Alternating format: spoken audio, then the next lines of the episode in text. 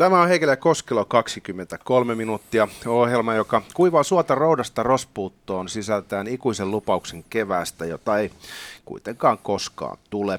Hän on Jussi Heikelä. Minun nimeni on Arto Koskelo. Ja tänään tänne höyryävien kahvikuppien ääreen on saapunut vieras, jota todella on toivottu uusiksi meidän ohjelmaan. Tervetuloa apulaissotilasprofessori Antti Paronen maanpuolustuskorkeakoulusta. Kiitos oikein, miellyttävää. Kyllä. Nyt kun olet seurannut Venäjän toimintaa Ukrainassa sotilaallisesta näkökulmasta, niin onko se vaikuttanut sun käsitykseen siitä, miten meitin kävisi, jos Suomi joutuisi puolustussotaan Venäjän hyökkäystä vastaan? No ei pelkästään minun, vaan, vaan aika monen myös kollegan kanssa, ketkä tässä nyt on viime päivinä, kanssa, kenen kanssa on keskustellut. Ja, ja kyllä meillä on aika vahva usko siihen omaan, omaan tekemiseen. Mutta sitten tietysti pilkku mutta lauseessa on todettava, että, että näistä ensimmäisistä päivistä, varsinkaan venäläisen maasodan käynnin osalta, ei ole tehtävissä hirveän pitkälle meneviä johtopäätöksiä. Eli, eli voitaisiin sanoa niin kuin karkena nyrkkisääntönä, että ensimmäiset päivät varsinkin niin ei ollut sitä sotaa, mihin Venäjä tiesi ehkä lähtevänsä.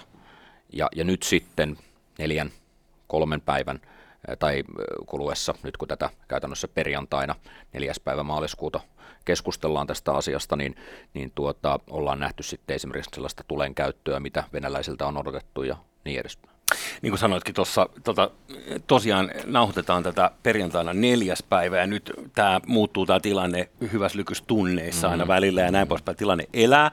Mutta joka tapauksessa puhutaan tuosta Suomen tilanteesta tai Itämeren tilanteesta, eurooppalaisesta tilanteesta tuossa myöhempänä.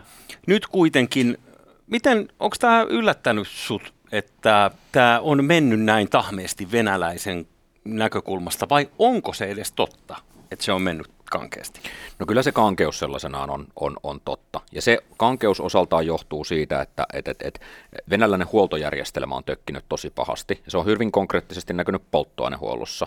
E, Nämä ajoneuvot ja, ja, ja vaunut, erityisesti vaunukalusto, polttaa ihan valtavia määriä diiseliä tai polttoöljyä vuorokaudessa liikkuessaan ihan pelkästään tietä puhumattakaan taisteluajosta.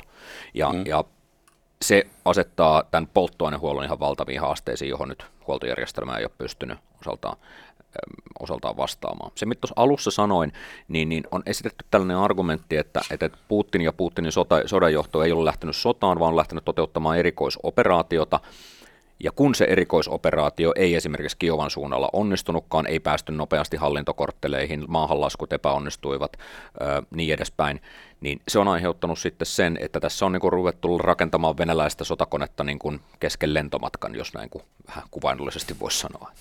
Miltä vaikuttaa venäläisten joukkojen moraali? Jonkin verran kuuluu varmistamattomia tietoja rintamakarkuruudesta. Hmm ja, ja erinäisistä ongelmista. Onko siitä mitään kättä pidempää tietoa? No kyllä nämä on valitettavasti vielä tässä vaiheessa aika paljon vahvistamattomia, vahvistamattomia mutta että se, että näin nopeasti leviää tällaisia uutisia äh, ihan, ihan tota, varsin niin kuin itse hevosen suusta, eli siis kuvatuilta sotavangeilta, näin voisi sanoa, niin, niin, niin kertoo kyllä siitä, että ei tässä ole välttämättä tiedetty myös ihan tavallisen tuollaisen niin kuin sopimussotilaan tai sitten reserviläisen tai juuri niin kuin varusmiespalveluksesta rekrytoidun, äh, rekrytoidun nuoren venäläisen miehen sotilaan, niin, niin tuota, tiedosta siitä, että, että mihin nyt lopulta ollaankaan menossa ja mitä tekemään. Tämä on sinänsä kummallista, kun mulla on ollut tästä Putinista sellainen kuva, että hän on kuitenkin verrattuna nyt noin niin geneeriseen valtiojohtajaan, niin aika, aika eh, taktinen ajattelija ja tietyllä tavalla niin kuin taustat on kuitenkin aika niin kuin häikäilemättömässäkin vallankäytössä, niin niin miten se voi olla mahdollista, että kun hän on tätä aika pitkään valmistellut ja sinne on tuotu sotilassairaalat rajan taakse ja kerätty ukkoja vaikka kuinka mm. paljon, niin miten sitten tämä voi jäädä tällaisesta kiinni, että no polttoainehuolto tökkii?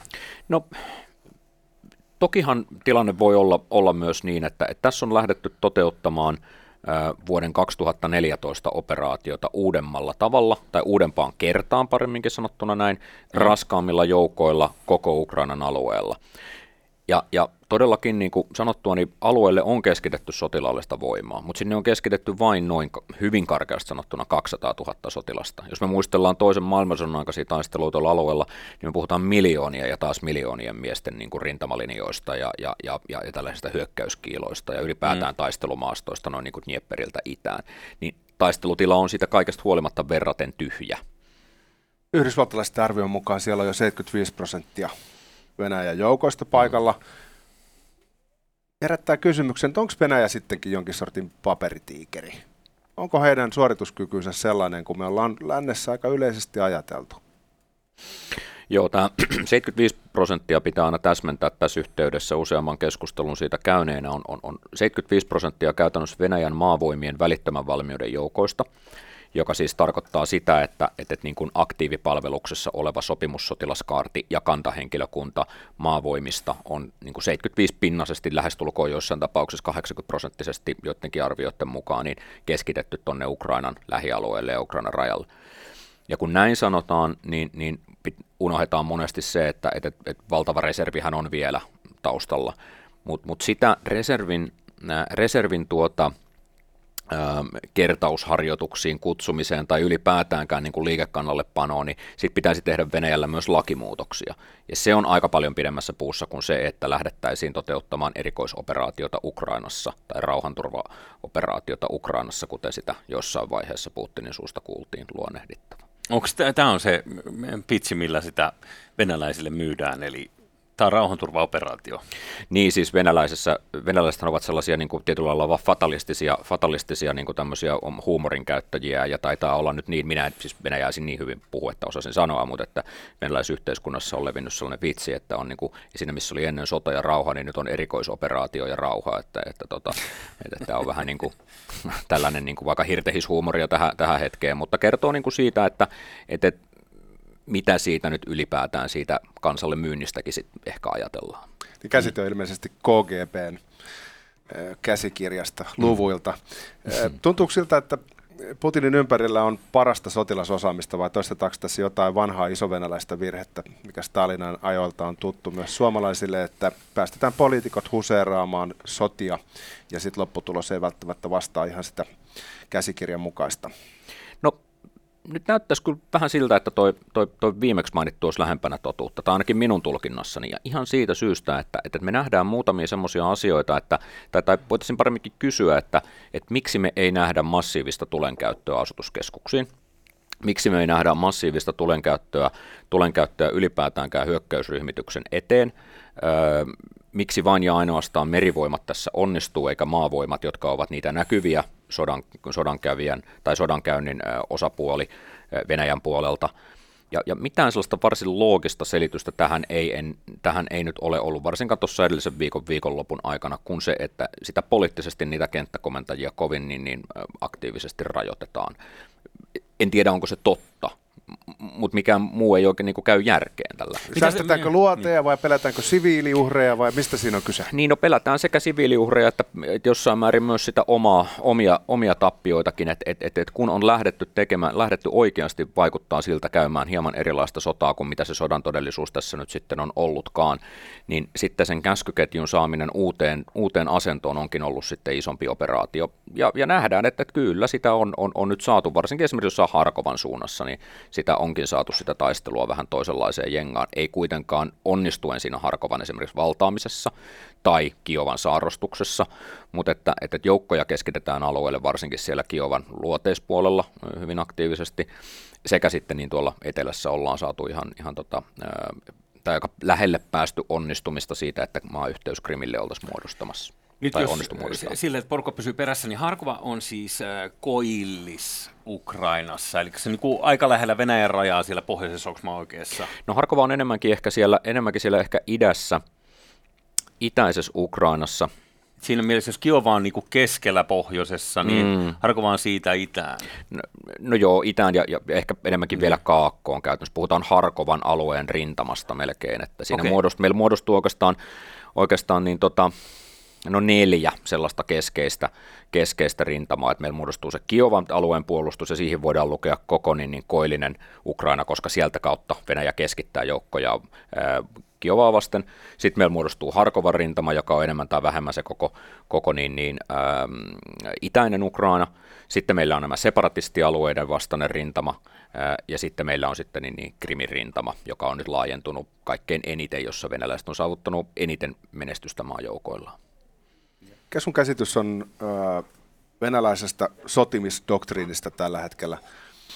Olisiko se mahdollista, että me nähdään joukkotuhoaseiden käyttämistä. Pahimmillaan tietenkin puhutaan ydinaseista. Mm. No mä en ehkä ydinasetta nyt tähän, tähän sillä lailla, tai kun nyt se Y-sana tässä nyt sanottiin, niin käsitellään nyt sitä sitten. Tuota, no. ö, ydinaseiden käyttö on, on, on ydinaseista puhumista. Eli, eli nythän me ollaan nähty niin, niin ö, presidentti Putinin viesti siitä, että ydinasejoukot on asetettu korkeaan valmiustilaan. Ne ovat aina lähtökohtaisesti korkeassa valmiustilassa, joten niistä puhuminen korkean valmiustilaan asettamisessa on vähän semmoinen, no se on niiden otsikoiden täyttämistä käytännössä. Ja se on sitä niin kuin lännen kanssa keskustelua hänen valitsemallaan tavalla. Venäjä on ydinasevaltio, Venäjä pitää ottaa vakavasti.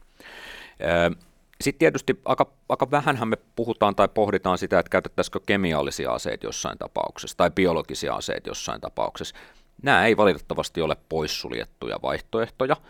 Missä ja missä olosuhteissa, no varmaan venäläisten joukkojen pitäisi kokea sellaista ihan niin kuin tuhotuksi tulemisen uhkaa, että tämmöiseen ylipäätään turvauduttaisiin, tai sitten, että niillä koetettaisiin saada jonkunlainen, niin kuin, tai, tai kostaa jotakin, tai, tai näin edespäin. Mut, mut, pitäisi olla epätoivoa. E, joo, selkeää epätoivoa pitäisi olla jo.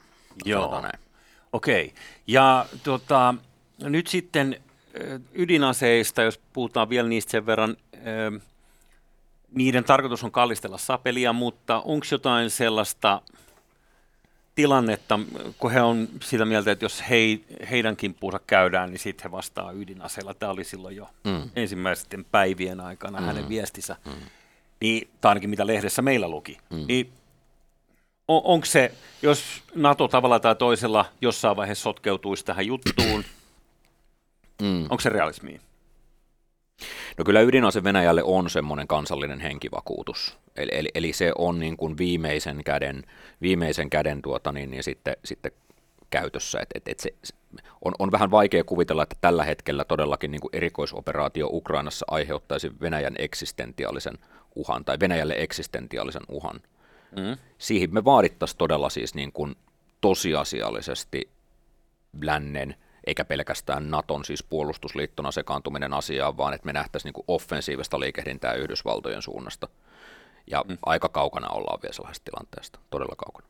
Jonkin verran kauhua kylvänyt nämä termobaariset tyhjiöpommit, jotka siis mm. siis räjättää semmoisen ison tulipallon, joka käytännössä polttaa kaiken hapen mm. pois ja kuka tahansa siihen vaikutuspiiriin jää, niin henkensä heittää. Olisiko nämä Suomen näkökulmasta laillisia sodankäynnin välineitä, mikäli Suomella tällaisia aseita olisi, vai mennäänkö tässä jo sun mielestä jonkinlaisen rajan yli? Niin tuhovoimallisesti, siis, siis venäläiset on kehittäneet niin kuin näitä tällaisia, ei pelkästään niin kuin valtavia termopaarisia aseita, vaan niitä on erilaisia, siis niin kuin, niitä on ihan Singon ammuksesta tai, tai niin joo, Singon ammuksesta taitaa olla käytännössä pienimmät, joilla sitten taistellaan esimerkiksi asutuskeskuksessa tai, tai näin edes. Joka tekee sen saman efektin pienempänä. Niin. Joo, käytännössä kyllä, esimerkiksi huonetilassa tai, tai Jos näin. puhutaan sotimisen etiikasta, niin mennäänkö niin. rajoja yli niin, että paukkuu vai vieläkö ollaan niiden sisällä? Mä en ihan tarkkaan nyt muista, että mitä, mitä, näistä, mitä näistä kyseisistä aseista esimerkiksi kansainvälisen lain piirissä, lain piirissä sanotaan, mutta mut kyllähän siinä selkeästi niin kuin järki on siinä, että, että venäläiset ovat lähteneet kehittämään tällaisia aseita, niin kuin polttotaisteluaseita ylipäätäänkään toisen maailmansodan jälkeen, ja länsi oikeastaan ei. Ja, ja me ollaan sillä tiellä, että me ei olla lähdetty tietoisesti kehittämään polttotaisteluaseita, että me ei, niin kuin, me ei saada siitä niin paljon omalle puolustuskyvyllemme kuin mitä se sitten ottaisi meiltä pois, mukaan lukien se eettinen näkökulma. Joo. Okei, okay, um, ähm, nyt sitten ennen kuin puhutaan oikeastaan Euroopasta ja Suomesta, niin kuin, niin kuin toivoit puhutaan, niin ähm, mitä se tulee sotilaallisesta näkökulmasta, mikä tässä nyt olisi mahdollista, jos ajatellaan isoa kuvaa Ukrainassa? Miten jos se osoittautuu, että Kiova ei noin helposti pystytäkään vallata eikä pystytä vaihtamaan näin ollen sitä hallintoa, mitä, mm. mitä haluttaisiin, mm. niin voiko olla, että päästäisiin neuvottelupöytään ja sitten Venäjä toteaa, että no me otetaan tämä itäpuoli tästä ja mm jatkakaa te siellä, vai mi- miten tämä voisi mennä? No tällä hetkellä, kun me noita rintamalinjoja katsotaan, siis se neuvottelupöytä on minulle, minun nähdäkseni siis sellainen paikka, mi- mihin voitaisiin istua sitten, kun jompikumpi osapuoli tai ehkä molemmat ovat sellaisessa tilanteessa, että ovat valmiit neuvotteluratkaisuun. Ja tällä hetkellä ei oikeastaan ole vielä sellainen tilanne. Eli Venäjä ei ole saavuttanut niitä vähimmäistavoitteitaan, joiden arvioidaan olevan eh, maayhteys Krimillä, ja, ja, ja tai sitten käytännössä, käytännössä niin, niin ton, eh, maakaistaleen, yhtenäisen maakaistaleen haltuunotto sieltä Ukrainan rajan pinnasta, eikä tietysti myöskään sitten tekemään tätä niin paljon puhuttua denatsifikaatiota, joka on sellaisena hölynpölyä, mutta että, et, et, et, joka konkretisoituisi sitten ö, myötämielisen hallinnon valtaan istuttamisessa Joo. Ukrainaan. Jos kysytään näin päin, niin mikä sun näkemys on, että pystyykö Ukraina voittamaan sodan sotilaallisesti? Onko sellaista skenaariota pöydällä? No, jos ajatellaan, että Ukrainan voitto olisi se, että vähintäänkin merkittävä alue Ukrainasta säilyisi itsenäisenä ja Ukrainassa säilyisi itsenäisen Ukrainan hallinto, niin kyllä se on, on, on mahdollista Ukrainalle. Puhuttaisiin erilaisesta torjuntavoitosta, mikä on meille suomalaisille kauhean tuttua mm. tai tuttu niin kuin omasta historian kirjoituksestamme, niin, niin kyllä se edelleen sille näyttää. Eri kysymys on sitten se, että, että tota, haluaako Ukraina – jos haluaako Ukraina pitkittää sotaa niin, että, että esimerkiksi jatketaan vaikka jotain separatistista toimintaa miehitetyillä alueilla tai, tai tota, otetaan riskiä siitä, että niitä, oltaisiin, niitä voitaisiin vallata takaisin isommassa määrin myöhemmin, myöhemmin niin, niin se on sitten eri asia. Ennen kuin mennään tähän Itämeren tuntumaan, mm. eurooppalaisen turvallisuusjärjestykseen, niin kysy vielä tuosta presidentti Zelenskistä. Hän sanoo perheineen olevansa nyt ykköskohde, jota mm kyllä tavoitellaan varmaan moninaisin keinoin. Minkälaisia operaatioita uskoisit, että voisi olla käynnissä hänen kiinni nappaamisekseen tai tappamisekseen? No varmaan häntä etsitään siis, siis kaikin mahdollisin tiedustelun, tiedustelun tuota lajein, eh, ihan henkilötiedustelusta, satelliittitiedustelu ja, ja, ja kaikkea siltä väliltä, signaalitiedustelusta ja näin. Et, et erilaisin tavoin häntä yritetään ihan, ihan kyllä varmasti etsiä ja hän yrittää sitten kätkeytyä erilaisin tavoin harhauttamalla tai, tai kätkemällä omaa, omaa viestintänsä ja näin edespäin. Eh, ja, ja sitten tietysti se, aika paljon se kulminoituu siihen, että, että hänen niin kuin tällaisia hallintokortteleitaan tai johtamispaikkojaan pitäisi pystyä tosiasiallisesti ottamaan haltuun, että sinne voitaisiin ylipäätään sitten tällaista etsintätoimintaa, etsintätoimintaa sitten harjoittaa. Eli, eli äh, president, Ukrainan presidentti on, on kyllä toki uhattuna, mutta ei, ei hän tällä hetkellä vielä kuolemanvaarassa ole. Nyt olin erään äh, puolustusvoimaan ihmisen kanssa, joka tätä kanssa penkonut työksensä tai tätä Venäjän kuvioon miettinyt, niin äh, hän sanoi, että Venäjällä ei ole sinänsä halua ottaa tätä läntistä Ukrainaa de facto lopulta haltuun, että jos he pyörittäisivät tavallaan sitä koko Ukrainan aluetta itse hallinnollisesti, se tarkoittaa se, että heillä olisi neljä uutta NATO-maata naapureina. Mm, mm. Että sieltä tulisi Romania ja mm. Unkari ja Puola ja mm. Kuka ties Moldovakin. Slo- Slovakia, mitä siellä mm. Niin, niin tota, m- miten itse näet tämän? No kyllä mä sen näen hyvin, hyvin tota, se on aika mielenkiintoinen tapa kuvailla se asia, koska, koska kuulin sen oikeastaan vasta noin, eikä ollut osannut sitä ajatellakaan todellakin, niin siis Venäjällähän olisi iso liuta NATO, uusia NATO-maita naapurissaan, ja sehän ei ole pienimmässäkään määrin Venäjän tavoite, vaan Venäjän tavoitteena on tällä hetkellä rakentaa Ukrainan kautta tai Ukrainaan vähintäänkin jollain lailla tällainen eräänlainen puskurivyöhyke, jonkalaisena nämä Donetskin ja Luhanskin hallintoalueet olivat, jonkalaisena varmaan esimerkiksi itäinen Ukraina haluattaisiin nähdä, tai sitten vähintään sellainen joku yhtenäinen maakaistale siinä raja-alueella. Ja, ja tota, ei, ei, ei, niin kuin, ei, ei varmaan Venäjällä ole sen todellakaan niin kuin halua siis siihen, että laajennettaisiin tuota hallintovyöhykettä sit sieltä itäisestä Ukrainasta ihan sinne länteen syvälle. Joo. En jaksa uskoa siihen. Jotkut sanoivat, että Venäjä on nyt sellaisen tienhaaran edessä, missä autoritäärinen yhteiskunta saattaa lipsahtaa totalitääriseksi. Eli aika pitkälti pyssynpiippu osoittaa nyt myös omaa kansaa. Onko Suomella jotain tiedustelua siitä, tiedustelutietoa siitä, että esimerkiksi siellä olisi jonkin sortin mobilisointia käynnissä myös niin kuin sisäisen turvallisuuden ylläpitämiseksi ja tasapainon säilyttämiseksi?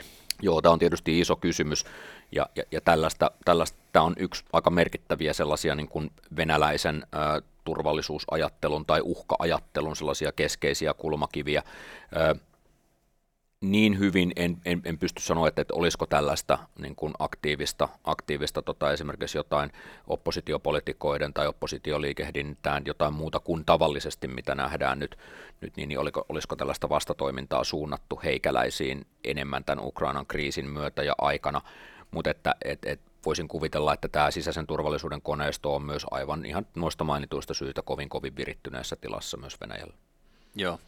Öö, sen verran siis pöytäkirja vaan, niin tuntuu, että kun siellä säädetään tota suuta supummalle sen suhteen, että voidaan saada jopa 15 vuoden tuomio siitä, jos puhut sodasta jotain mm. julkisesti mm. vääränlaista, niin nämä olisivat sellaisia merkkejä, mitkä viittaisivat siihen, että sananvapauskin rupeaa kaventua aika tavalla radikaalimmin.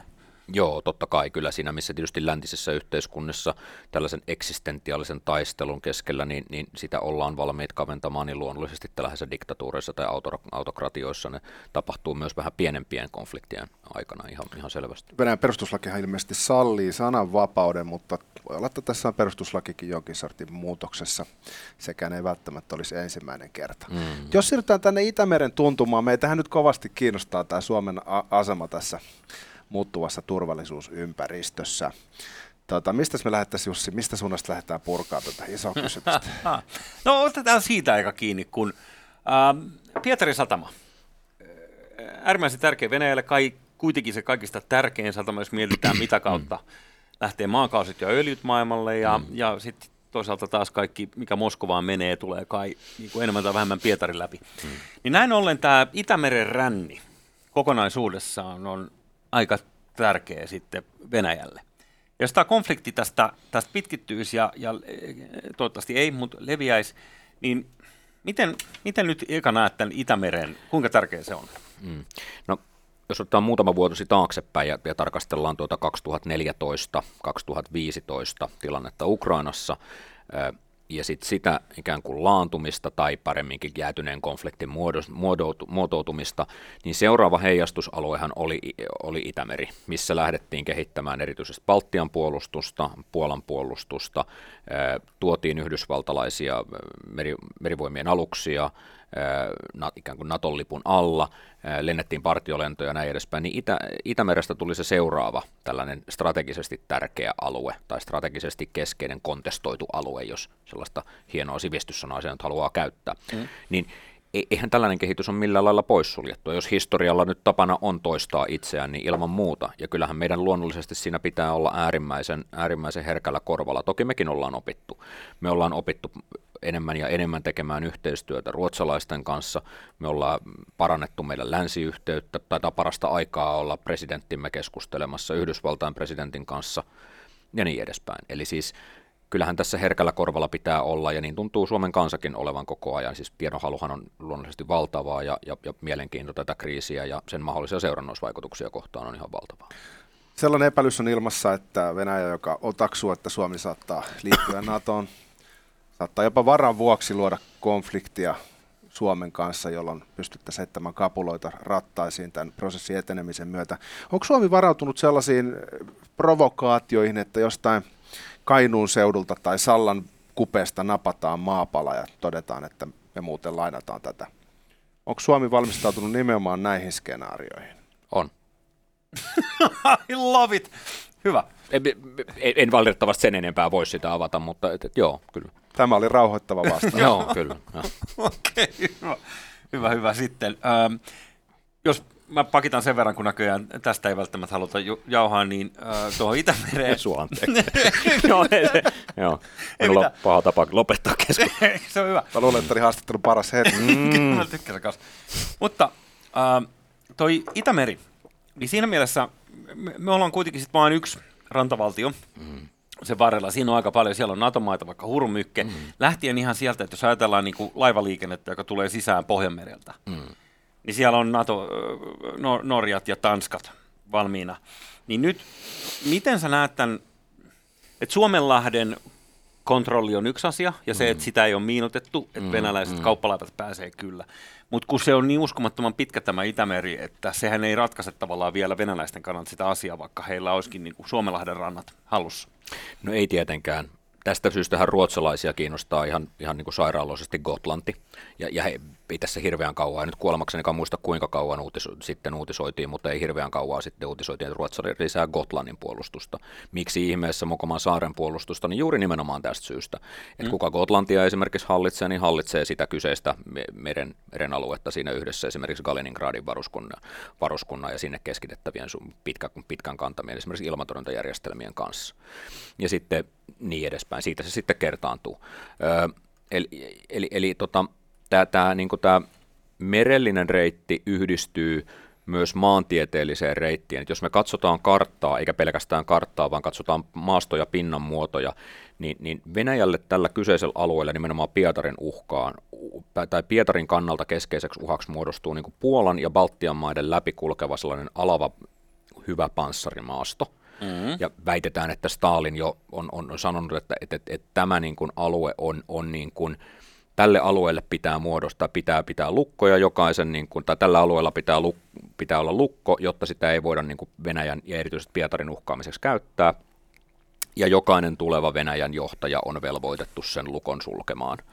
Eli, eli siinä on niin kuin, ja, ja sitten kun se yhdistetään tietoisuuteen siitä, että niin kuin kuvasit, niin Itämeri on pitkä ja, ja, ja tota sen, sen niin kuin näet lähet liikennöintiväylät ovat, ovat kapeat, niin, niin luonnollisesti siihenhän se sitten perustuu, että miksi tuota Itämeren aluetta halutaan venäläisittäin myös pitää hallussa tai hallita. Tämmöinen kriisi, voisi ehkä keskustella siitä, että minkä takia tämä on niin olennainen muutos nyt tähän eurooppalaiseen turvallisuusjärjestykseen. Tämä ei ole ihan mm. vaan pikku kärhämä, vaan mm, tässä tapahtuu mm. nyt jotain isompaa. Mm. Mutta mä kysyn näin päin, että uskotko, että kun tämä kriisi on ohi, tämä sota on ohi, niin, niin kaikki entiset rajat on paikallaan, vai onko tässä nyt jotain vähän suurempaakin tapahtumassa? No kyllä varmasti se, se iso kysymys on tietysti on se, että mihin, mihin rintamalinjat Ukrainassa asettuu, kun tämä kriisi sitten laantuu, koska jossain vaiheessahan se laantuu. Ja minkä lailla se laantuu, niin se on sitten eri asia, mutta että missä muualla ja miten muuten, jossain määrin varmaan voitaisiin pohtia sitä, että mitä valko voisi alkaa tapahtumaan tai tapahtuu ja miten valko sitten äh, suhtaudutaan Venäjällä ja, ja valko asemaan itsenäisenä valtiona. Se on yksi kysymys tietysti, mutta että, että tämäkin kriisi osaltaan tämän sodankäyntipotentiaalin, nimenomaan venäläisen sodankäyntipotentiaalin osalta todistaa siitä, että kyllä niin kuin NATO-maihin hyökkääminen Venäjältä edes vähän niin kuin kokeilun omaisesti, niin on, on, olisi aivan pähkähullua. Eli, eli sellainen niin kuin, siihen pitäisi keskittää joko ihan valtavia määriä voimaa, tai sitten se pitäisi tehdä tällä lailla niin kuin hybridimäisesti, mitä me ollaan nyt vuosien saatossa tässä nyt nähty, ja se ikään kuin hybridimäisyyden yllätyksellisyys on nyt niin kuin loppuun käytetty, että se, se, se, se leili on niin kuin tyhjäksi nyt juotu, että, että, että Venäjään ei nyt luoteta tässä suhteessa enää, ei sitten alkuunkaan. Joo, Joo, ja siinä pitkä historia silläkin jo, patsatki, patsaskiistat ja kaikki mahdolliset, mitä tuossa on ollut vuosien varrella. Niin, niin, joo. Tota, Baltian suhteen, öö, tota, öö, okei, öö, nyt jos ajatellaan tätä Putinin isokuvaa, mitä hän ajattelee ja miten hän ajattelee Ukrainasta, mitä hän ajattelee vanhasta niin kuin Venäjän suuruudesta, jonka päiviin hän haluaisi niin kuin Venäjän sitten palauttaa. Mm, mm. Tyyliin Katarina suuren aikoihin vai, vai Pietari suuren aikoihin vai molempien suuruuden aikoihin, mutta, mutta mennään aika niin kuin pitkälle taaksepäin. Ukrainan presidentin suulla todettiin tuossa, että seuraavaksi on vuorossa Baltia. No, mm. tässä nyt on tietysti tämä pikku ongelma, että Baltia on Natossa. Niin. Niin mites näet tämän? No kyllä niin kuin NATO-maat ovat jo ihan niin kuin pääsihteerinsä suulla, niin hyvin selkeästi valpastuneet tässä kollektiivisessa puolustuksessa. On alettu keskittää joukkoja, valmistautua, nostaa valmiutta erilaisissa välittömän valmiuden joukoissa ja niin edespäin. Eli siis NATO on ottanut tämän tilanteen varsin tosissaan ja tuonut sen hyvin hyvin selkeästi jotain kriisin tai käynnistyneen sodan alkuvaiheessa esille, että, että tota, NATO vastaa jäsenmaidensa tai, tai vastaa jäsenmaidensa puolustuksen kokemaa uhkaa, se on ihan selvä asia. Et, et, et en, en, jaksa, en jaksa uskoa, että tällaista sotaa, mitä me nyt Ukrainassa nähtäisiin, niin me nähtäisiin esimerkiksi Baltian maissa Venäjän aloittamana, jos mm. ei Venäjä niin kuin haluaisi tehdä sitä riskeerakseen, riskeeratakseen omaa niin kuin eksistentiaalista niin kuin olemassaoloa, tai varsinkin nyt Putinin hallinto siis sellaisenaan, että, että, että kyllä se niin kuin jatkoseuraamukset voisivat olla jotain sellaista, mihinkä, mihinkä niin kuin, mitä olisi vaikea kuvitellakaan. Mm. Tota, olet perehtynyt venäläisiin taktiikoihin Tsetseniasta Syyriaan. Pidätkö mahdollisena, että tämä Ukrainan sota eskaloituu sellaiseksi totaaliksi sodaksi, missä käytännössä tuhotaan kokonaisia kaupunkia liemin piittaamatta siviilivahingoista? No valitettavasti kyllä. Me ollaan nähty siitä ensimmäisiä viitteitä nyt siellä Harkovan, Harkovan suunnassa, siis Ukrainan toisen, toisen niin, niin suurimman, tai toiseksi suurimman kaupungin, kaupungin suunnassa. Me on nähty siitä jonkunlaisia viitteitä siitä, että venäläiset ovat val, varoittaneet Kiovassa väestöä, että, että, että kun hyökkäys sitten etenee, niin, niin käytetään tulta. Ja, ja me, ollaan, me ollaan nähty varmasti jossain määrin Mariupolin suunnassa, ei ehkä tietysti siinä määrin, kun, kun vielä nyt voitaisiin olettaa, mutta et, et, et niin kuin, venäläisessä sotataidossa nyt ylipäätäänkään niin kuin keskeisenä elementtinä tai keskeisenä sellainen niin kuin viisautena se on se, että, että jos ei tiedä mitä tekee, niin ampuu. Ja, ja se niin kuin, ja, ja tällä niin kuin kärjestyksellä tahdon nyt sanoa sitä, että, että, että niin kuin vastustaja tuhotaan lähtökohtaisesti tulella ja sitten joukkojen käytöllä. Ja jos vastustaja on ryhmittynyt asutuskeskuksiin ja ollaan menty sen rajan yli, niin kuin nyt vähän vaikuttaa ainakin paikkapaikoin menneen, että niin kuin tulta käytetään asutuskeskuksiin, niin kyllä sitä sitten ollaan todella valmiit käyttämään myös niin kuin isommassa määrin valitettavasti. Mutta tässä on joku vielä, kun sä aikaisemmin tuossa puhuit vaan siitä, että sä et oikein ymmärrä, että mikä tässä on syynä, että ei vielä menty tällaisen niin kuin suoran mm. tulen mentaliteettiin. Joo, jo, siis ei oltu vielä menty siinä käytännössä siinä ensimmäisinä päivinä, ja nyt sitä mm. ollaan sitten tuosta sunnuntai-illasta, lauantaista, no sunnuntai-illasta asti saatu ensimmäisiä havaintoja erityisesti sieltä Harkovan suunnasta. Joo, viikko sitten sunnuntaista. No, käytännössä, käytännössä joo. joo, aivan. Joo. joo, viimeisen viikon ajalta. Miten sitten tämä ilmavoimakysymys, kun monet oletti, että Venäjä tulisi vahvasti ylivertaisella ilmavoimilla mm. ottaisi tilanteen haltuun, mutta se on takkuilu. Mm. Vaikuttaako se toistaitoisuudelta vai jonkin sortin strategialta? No, tämä on tosi iso kysymys, ja tähän ei ole niin kuin yksiselitteistä vastausta. Tuossa just ennen itse asiassa keskustelua keskustelin niin meidäkäläisen yliopistomme niin tuota ilmasotaopettajien kanssa, ja, ja he on vähän niin kuin ihmeissään myös siitä, että sodan ihan ensimmäisenä hetkinä, ensimmäisenä päivänä vuorokautena, niin, niin tuota, nähtiin, ää, nähtiin sellaista mitä voitaisiin pitää venäläisenä ilmavoimien käyttönä tällaisen operaation, erityisesti tällaisen nopeasti liikkuvan operaation tukemiseen. Mutta sitten siinä on ollut sellainen hiljaiselon vaihe, ja nyt me ollaan taas alettu näkemään, näkemään sellaista, sellaista toimintaa. Mutta se, mitä me tällä hetkellä nähdään, niin me nähdään niin pieniä osastoja lentävässä yllättävän matalalla, käyttämässä vanhaa niin sanotusti rautapommikalustoa, että sellaisia älykkäitä länsimaisista, länsimaisista sodista tunnettuja asejärjestelmiä ei juurikaan uudempaa sellaista konekalustoa me nähdään venäläisten käyttävän erityisesti tuolla rajan pinnassa, että sitä hieman kieltämättä säästellään, ja tota, tota, tota, ne toimii myös niin kuin maalin osoitustoiminnassa, että niissä on myös vähän tietysti parempaa tutkajärjestelmää ja sensoriteknologiaa muutenkin kiinni, että ne toimii semmoisissa tehtävissä. Mutta mut, kieltämättä tässä on vähän tällaista niin kuin No tässä on näkyvissä ilmavoimien käytössä tai ilmaaseen käytössä sellaista, mitä venäläiset on harjaantunut Syyriassa tekemään. Että, voihan se olla, että, että pilotit ovat rotatoineet Syyriassa ja tekevät sitä nyt niin kuin omassa stressireaktiossaan, niin kuin ovat viimeisten vuosien aikana tottuneet tekemään. Okei, okay, ja, siis, ja se on tällaista, että lennetään matalalla, käytetään vanha-aikaista asestusta. Mm. Syyriassa tehtiin juuri näin, että et, et sinne ei tuotukaan edes sitä uusinta kalustoa, vaan no, siellä ei ollut vastustajalla ilmatorjuntaa sitäkään vähän, mitä nyt Ukrainassa on. Niin, niin tota, käytettiin siis massamaista niin kuin vanhaa neuvostokalustoa sitten pois varastoista. Just, just. Joo. Miten sitten jos keskustellaan näistä droneista, turkkilaisvalmistajista droonit on ilmeisesti ollut merkittävässä roolissa. Kaksosainen kysymys, kuinka merkittäviä ne on sun mielestä ollut ja onko Suomi tässä droonipelissä mukana? Joo, kyllähän me drooniasiaa hirveästi Suomessa tutkitaan vastaan ensin tuohon jälkimmäiseen osaan tuosta kysymyksestä ja, ja tota, ollaan myös, ollaan myös niin kuin sinällään kehitystyössä, kehitystyössä mukana. Siitä on vähän sellaista kahdenlaista näkemystä. Yhtäältä me tiedetään maailmalta, että, että tota, droneja käytetään yhä enenevässä määrin. Ää, niitä kehitetään ihan siis niin kuin mielikuvitusrajana minkälaisia ja minkälaisiin sotilaallisiin tehtäviin. Ja sitten niitä samassa tässä hypessä tavataan sitten käsitellä vähän sellaisena niin kuin hopealuoteina. Yeah. Ja, ja tota, on siinä puolitotuutta. Kyllähän me nähdään, että Ukrainassa nämä, varsinkin nämä nyt nämä Bayraktar, äh, turkkilaiset Bayraktar-lennokit, niin niitä on käytetty sekä maaliosoitukseen että sitten myös ihan tuhoamistehtäviin, ja ne ovat siinä, siinä onnistuneet. Ne ovat saavuttaneet ihan jopa tällaisen niin kuin kulttimaineen tuossa Ukrainassa. Joo, se pitää paikkaansa, joo, joo, se on ihan, ihan tuota viihdyttävä ralli, se ainakin yksi niistä. Ja tota, tota, tota, äh, ne on kyllä niin kuin modernissa sodassa semmoinen hyvin mielenkiintoinen ilmiö, varsinkin jos niihin pystytään esimerkiksi, jos niitä pystytään kehittämään yhä pienemmiksi ja pienemmiksi, eli siis vaikeammin tuhottaviksi ja alas ammuttaviksi, ja ne pystyisi kantamaan yhä niin kuin tehokkaampaa ja tehokkaampaa asekuormaa mukanaan. Ja mikäli niihin kyetään kehittämään esimerkiksi sitten keinoälyä ja, ja vaikka tällaista parveilevaa, parveilevaa teknologiaa, sitten tällainen drooniparvi itsenäisesti hakee kohteen ja tekee demokraattisesti eräällä päätöksen ja käyttää sitten asetta tai ei käytä asetta mm. ja niin edespäin, niin, niin paljon on tällaista niin kuin futurologista tarkastelua myös niin kuin ylipäätään tässä droneissa. Ja kyllä tässä kehitystyössä tai ainakin tutkimustyössä ollaan myös täällä Suomessa mukana. Okei. Okay.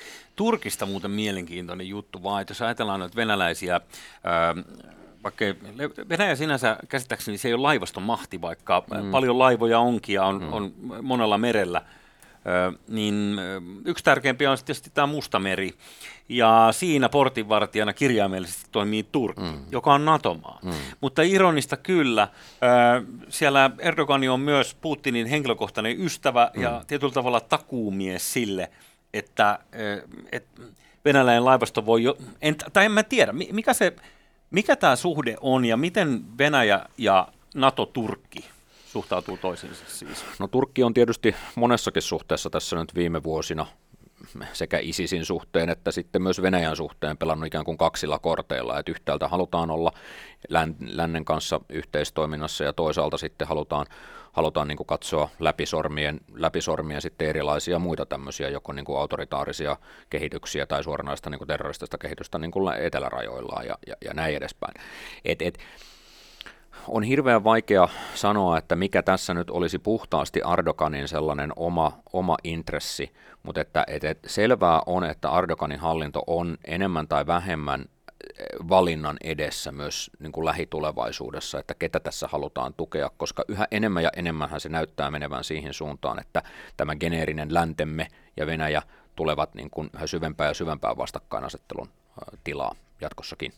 Niin ehkä on nähtävissä myös semmoinen nousseiden autoritaaristen johtajien kohtalohetki. Jos Putinin sota, sotilasoperaatio ei mene maaliin ja länsi on löytänyt uuden yhtenäisyyden ja kiertyy tiettyjen vapausarvojen ympärille, niin se voi kuka ties olla sellainen jonkin sortin sivunkääntö myös noin niin kuin Euroopan historiassa. Uudet tuulet saattavat alkaa puhaltaa, vai mitä luulet? Niin, kyllähän se tietysti ulkoisen uhan aina sellainen yhdistävä vaikutus, niin, niin valitettavaa kuin se onkin, niin kyllähän sillä on yhdistävä vaikutus. Että, että tota, konkreettisimmillaanhan se näkyy nyt tässä Naton kollektiivisen puolustuksen aktivoitumisessa. Se on ehkä varmaan, niin kuin, niin kuin sanoin, konkreettisin ja selvin, selvin merkki. Mitä se tarkoittaa sitten esimerkiksi Euroopan unionin puolustusapparaatin tai yhteisen puolustusapparaatin tulevaisuudelle, niin, niin varmaan lähiviikot, kuukaudet, ehkä puolisen vuottakin näyttää jo aika paljon siitä. Toinen vaihtoehto on tietysti se, että meidän informaatio on, on turha ruusuista itsemme kannalta mm. ja sitten maailma on kääntänytkin toisenlaisen sivun, jossa erilaiset autoritaariset hallitsijat tavallaan tekee tulevaisuutta mm. meidän arvoista piittaamatta. Niin, kyllä se tietysti totta on. Eihän tämä tilanne olisi päässyt syntymään, jos tämä ei olisi jossain määrin totta kyllä. Mm. Tämä sotiminen on huhujen mukaan aika kallista puuhaa. Mm. Öö, aika Venä... ikäväkin puuhaa. No vähän sottasta. Venäjän mm. kansantalous oli Italian koko luokkaa. En tiedä mikä on tilanne tällä mm. hetkellä. Mutta ihan näin niin kuin, jos maalaisjärjellä ajattelee, niin, niin pystyykö Venäjä ylläpitämään tällaista suuren kokoluokan sotaa tarvittaessa pitkäänkin? No sikäli kyllä, että, että tota, ennen tätä kriisiä, niin siis Venäjähän on ollut verraten, niin kuin, ei nyt suoranaisesti velaton maa, mutta, mutta tota, pystynyt sillä korkealla öljyn maailmanmarkkinahinnalla kyllä niin kuin sekä panostamaan asevoimiensa että siis muiden näiden turvallisuusapparaattien kehittämiseen ja sitten tietysti jossain määrin suorimaan niin kuin valtion velkaansakin, velkaansakin pois. Et, et niin kuin Venäjä on ollut taloudellisesti verraten valmis tähän sotaan, mutta en sitten tiedä, että, että, miten valmis se on ollut tällaisiin pakotteisiin, jotka niin kuin sanottua niin ovat todella massiiviset. Mä en ihan tarkalleen tiedä, että mitä ne yksityiskohtaiset vaikutukset ovat, kun en taloustieteilijä ole, mutta että, että, että, että joo, ollaan siis niin kuin kansantaloudellisesti aika niin kuin katastrofaalisessa tilanteessa Venäjän suhteen. Ihan tämmöinen yksi sinänsä höhlä kysymys, mutta kun tankki tuhotaan, niin pystyykö se tuottaa siihen uuden tilalle? Kuinka kauan kestää, että pystytään uusimaan sitä sotilaskalustoa, mitä siellä nyt ilmeisen tehokkaasti on onnistuttu poistamaan pelistä? Joo, ky- kyllä sitä niin kuin ollaan uudistettu, mutta nyt pitää vähän räknätä lukuja ja sanoa, että siis, siis se kalusto käytännössä, mikä tuossa nyt Ukrainan alueelle on keskitetty, niin kuin tuossa aikaisemmin oli puhetta, niin on siis todellakin Venäjän välittömän valmiuden joukoista. Ja, ja, ja se kalusto, mikä välittömällä valmi, välittömän valmiuden joukoilla on ollut, niin on sitä käytännössä sitä, no se on rumaa lujaa, ja se on, mutta se on toimivaa. Mutta se on myös parasta sinällään. Ja, ja, ja kyllähän sitä niin kuin reservissä on, mutta, mutta tota sellaisenaan me ei enää niin kuin niitä, sitä materiaalitäydennystä nähdä niin kuin parasta mahdollista kalustoa käytössä – mitä, mitä tällaisen niin kuin, ö, sodan voittamiseen tarvitaan. Tokihan siellä on täsmäaseita esimerkiksi ilmavoimille, se on selvä asia, ö, mutta että, että tota, ja heikäläinen sotateollinen kompleksi, vaikka sitä sanaa aina koskaan haluaisikaan käyttää, niin kyllä jauhaa sitä omaa, omaa tota, tota, tota, kalustoa koko ajan, mutta että ei, ei, ei, se, ei, se, ei se loputonta on myöskään heillä. Hei, jos puhutaan vielä sitten Suomen NATO kuvioista hetki mm. tähän loppuun. Meillä on ollut voimassa aika pitkään monta vuotta isäntämaasopimus Naton kanssa, joka mm. ei suinkaan ole mikään Naton esisopimus, eikä se ole mikään kauttakulkusopimus, eikä mikään sellainen, mm, vaan, mm. vaan äh, isäntämaasopimus. Jos ihan tässä näin nopeasti, niin kerro isäntämaasopimuksesta. Niin siis me tarjotaan käytännössä Natolle mahdollisuus, siis joko, tai NATO, NATO-operaatioille niin mahdollisuus siis, siis toimia meidän maaperällämme käytännössä. Ja jos mä olen ymmärtänyt oikein, niin tämä isäntämaasopimus määrittelee sitä, miten sitten toimitaan, eli ihan niin kuin käytännön listausta siitä, että jos tulisi joku operaatio, hmm. niin sitten nämä maksaa tämän laskun ja logistisesti asiat toimivat näin. Niin onko se, onko se niin tämän tyyppinen? No joo, jos nyt mennään vaikka esimerkiksi joku niin satamatoimintaan, niin se, käske, se, se, se, ei se nyt käske, mutta siis se, se ohjeistaa, siis, siis on ohjeistanut niin kuin tekemään tällaisia niin kuin selvitystöitä ja, ja, ja, ja tarkastelutöitä siitä, että mitä, mitä niin kuin esimerkiksi jossain satamassa, miten siellä pitää toimia, kun otetaan joukkoa vastaan, minkälaista tukea se joukko tarvitsee lähtien aina, aina niin kuin ruokahuollosta, elintarvikehuollosta, niin edespäin, majoitustiloista, siis, siis kaikki Joo. mitä nyt mieleen vaan niin kuin juolahtaa, suojelu, suojelun varoittamisesta ja hälyttämisestä ja niin edespäin. Kyllä. Tota, sotilaalta ei saa kysyä NATO-kantaa sen takia, että se on poliittinen päätös. Mä kysyn nyt näin. Onko teille tekninen valmius integraatioon, jos Suomi liittyy NATOon? Niin siis kyllähän sitä ollaan tavoiteltu sekä, niin kuin, sekä niin kuin kovin monella tapaa, siis Suomen niin kuin NATO-integroitumismahdollisuutta. Siis NATOnhan ei kysytä pelkästään niin kuin sotilaallista integroitumista, vaan esimerkiksi niin kuin demokratian tasoa ja, ja, ja, ja näin edespäin. Mm. Siis sehän on Suomella olemassa me, Eli jos päätös tehdään, niin äh, silloin ollaan nopeasti sitten yhteensopivia. Niin, kyllä me niin kuin yhteensopivia sellaisenaan ollaan. Toki tietysti siis eihän NATO-maatkaan ole välttämättä keskenään yhteensopivia ihan esimerkiksi jonkun johtamisjärjestelmien osalta. Mutta sanotaan näin, että siinä ei tule pullonkaulaa sitten, kun jos poliittinen päätös saadaan, niin puolustusvoimat ovat heti valmiina mukana sitten toteuttamassa sitä päätöstä. No joo, siis, siis onhan asioita, että me ei olla niin kuin yhteensä, meidän, meidän käsiaseiden, käsiaseiden kaliberi on eri kuin muilla NATO-mailla tai monilla NATO-mailla ja, ja niin edespäin, mutta nämä on tällaisia, tällaisia pieniä, pieniä asioita, että et, et kyllä meidän esimerkiksi joku suunnitteluprosessimme ja tällaiset näin niin ovat niin kuin lännen kanssa ja läntisten maiden kanssa yhteensopivia. Joo, näin mä oon ymmärtänyt. Esimerkiksi jos verrataan siihen, kun Baltiat öö, liittyi NATOon, niin niillä oli kaikki vanhat neuvostoaikaiset lähtien siis ihan niin kuin radioista, millä kommunikoitu, koko kaikki johtamistapa, koko mm, homma, niin, mm. niin siinä oli aika paljon tekemistä, kun sitten taas ö, me ollaan oltu jo vuosia ikään kuin yhteensopivia, niin onko se, voiko se ajatella niin, että se olisi meidän mahdollinen integraatio Naton kanssa tai meidän NATO-jäsenyys olisi niin nopeampi integroida kuin mitä se oli aikana Baltian maille? No mä en ihan tarkkaan tunne sitä prosessia, mutta et, et, et, et kyllä siis niin kuin valmius sellaiseen niin kuin NATO-jäsenyyden edellyttämään sotilaalliseen operointiin, niin onhan se meillä ollut olemassa mukaan lukien nyt esimerkiksi Afganistanin osoittamana. Kyllä. Hmm. Tota, varmaan puhutaan tästä vielä Natosta tai jostain minuutin verran, mutta nyt Antti, me haluttaisiin antaa sulle lahjan. Aha, voi kiitos. Koska no. tota, me huomattiin, kun sä tulit sisään, meillähän on tuossa naapurissa sellainen vanhempi herrasmies, joka on karttamiehiä. Aha, joo. Ja hän antoi meille Ukrainan kartta, joka me ollaan laitettu tuonne seinälle, niin sä pidit meille tuossa pienet sulkeiset ennen kuin aloitettiin, että mi, mitä, mitä tapahtuu Ukrainassa, niin meillä olisi sulle antaa kuule tässä ö, sekä Ukraina kartta, minkä jo näitkin tuossa meidän seinällä, mm. Ja sitten kun päästään asutuskeskustaisteluun, toivottavasti ei, niin, mutta, niin, mutta Kiovan karttaa yhden suhde 15 000, Voi niin aika. olkaa Joo, hyvä. Kiitos, nämä tulevat tarpeeseen. Karttaherra on tota, suuri fanisi ja lisäksi tota, me halutaan taas olla vielä muistoksi tämmöinen 2-3 kupponen, niin voit juoda siitä joo, sitten aamukahvia. Kyllä se kelpaa virkamiehelle, joo, kahvimaista. Kiitos vaan. Toivottavasti me ei syrjitä korruptiossa. ei, no ainakin se on todistusaineisto on nähtävillä. joo, joo, se on, se on hienoa. Mutta hu- huomattiin vaan tuossa, että siis kartat itsellekin kartat maistuu, niin, mm. niin tota, siinä mielessä hienoa nähdä. Joo, se palvelee tarkoitustaan kyllä, ei, ei kaikki ei ole nyt enää ruudulla, tai siitä huolimatta, että, että sota on kovin analogista siitä huolimatta. Hei, vielä yksi, yksi juttu mä haluan kysyä sulta, kun sä olit meillä syksyllä vieraana, mm, mm. niin kuinka monta Twitter-seuraajaa sulla oli silloin siihen aikaan sun? Joitain tuhansia, olisikohan meillä ollut se, tai mulla ollut sellainen 4000, 4500 esimerkiksi. Nyt kun mä katson, niin oli 3777, äh, 35 777. Joo, kyllä. Niitä on tullut tässä nyt viimeisen, viimeisen viikon aikana niin 30 000 lisää. Joo. Ihmisillä on kiinnostaa ihmisiä. Ja meillekin on tullut monta viestiä, missä on sanottu, että pyytäkää paronen Voi, Kiitos, joo. Kiitos vaan luottamuksesta. saadaan tuota vähän niin kuin ajantasaista tietoa.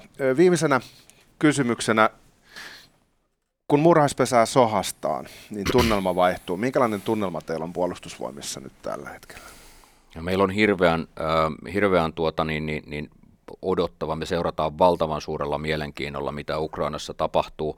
Me yritetään oppia mahdollisimman paljon siitä, mitä me nähdään – pitäen kuitenkin mielessä, että kaikkiahan ei ole yksi yhteen, yksi yhteen opettavissa, otettavissa. Ja sitten meillä on hirveän iso usko omaan tekemiseen. Okei, niin kuin sellainen tunnereaktio herää, kun näin sanoo. Että, että kyllä siinä on, on, kyllä me ollaan tehty vuosikausia asioita oikein, vuosikymmeniä. erittäin hyvä kuulla. Joo. Antti Paronen, nyt on aika kiittää vierailusta. Huikeeta, että olit taas Kiitos täällä. oikein paljon. Kiitos. Koska kuningas on kuollut, kauan eläköön kuningas.